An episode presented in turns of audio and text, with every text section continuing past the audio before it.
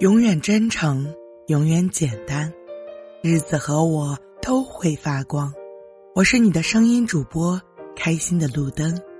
愿我的声音陪你安然入眠。有一天，一个日本商人请一位犹太画家上饭馆吃饭。主人落座后，画家就在等菜的时候为饭馆女老板画起了速写。不一会儿，速写画好了，画家递给日本商人看，果然不错，画的形神俱备，日本人连声赞叹。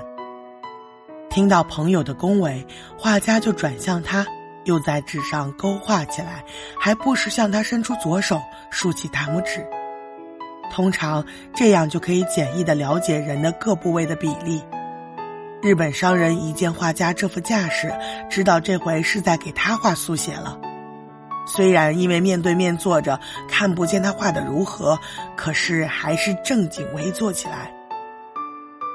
日本人一动不动，眼看着画家一会儿在纸上勾画，一会儿又向他竖起拇指，整整过去十分钟之后，好了，画好了。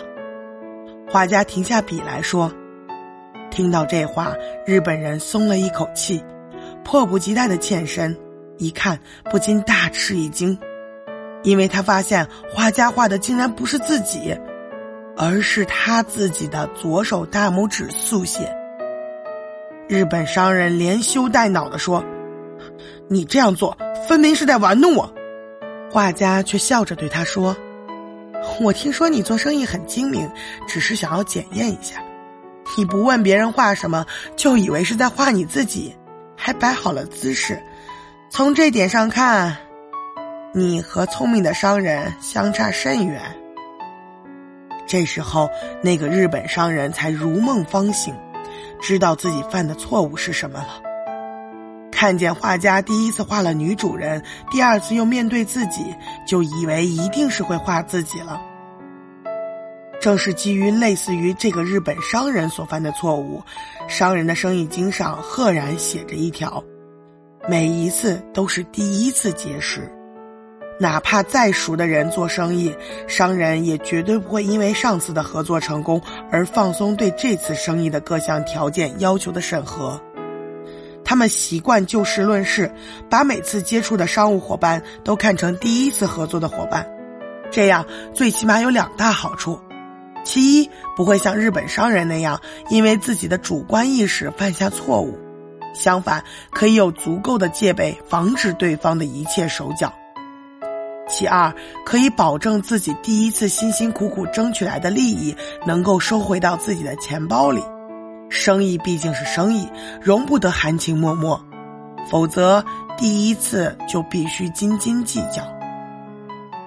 在商业活动中，商人之间都是以利益为单位维系的，十分容易被骗。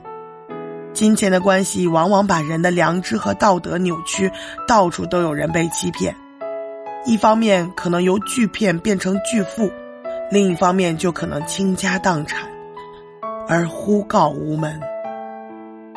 做生意的要讲究每次都是出交，讲的是切忌轻信，意思就是把每一次生意都看作对方的第一次打交道，不要因为之前的认识而放松，更不能因为被对方的真诚表现的所迷惑，一定要有自己的立场。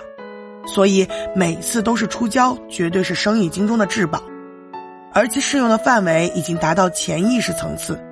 只有建立一个精神分析的民的民族，才能够注意到这些细小的细节，有如此清晰的认知，能够驾轻就熟，游刃有余。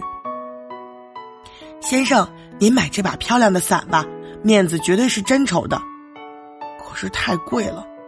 那么您就买这把吧，很便宜的。这把伞也有保障吗？那当然，保证这是真绸。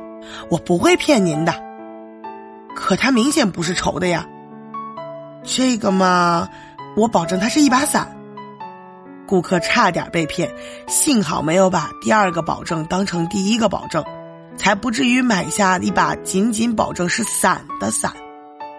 姜还是老的了，商商人轻易的走过轻信别人这一关。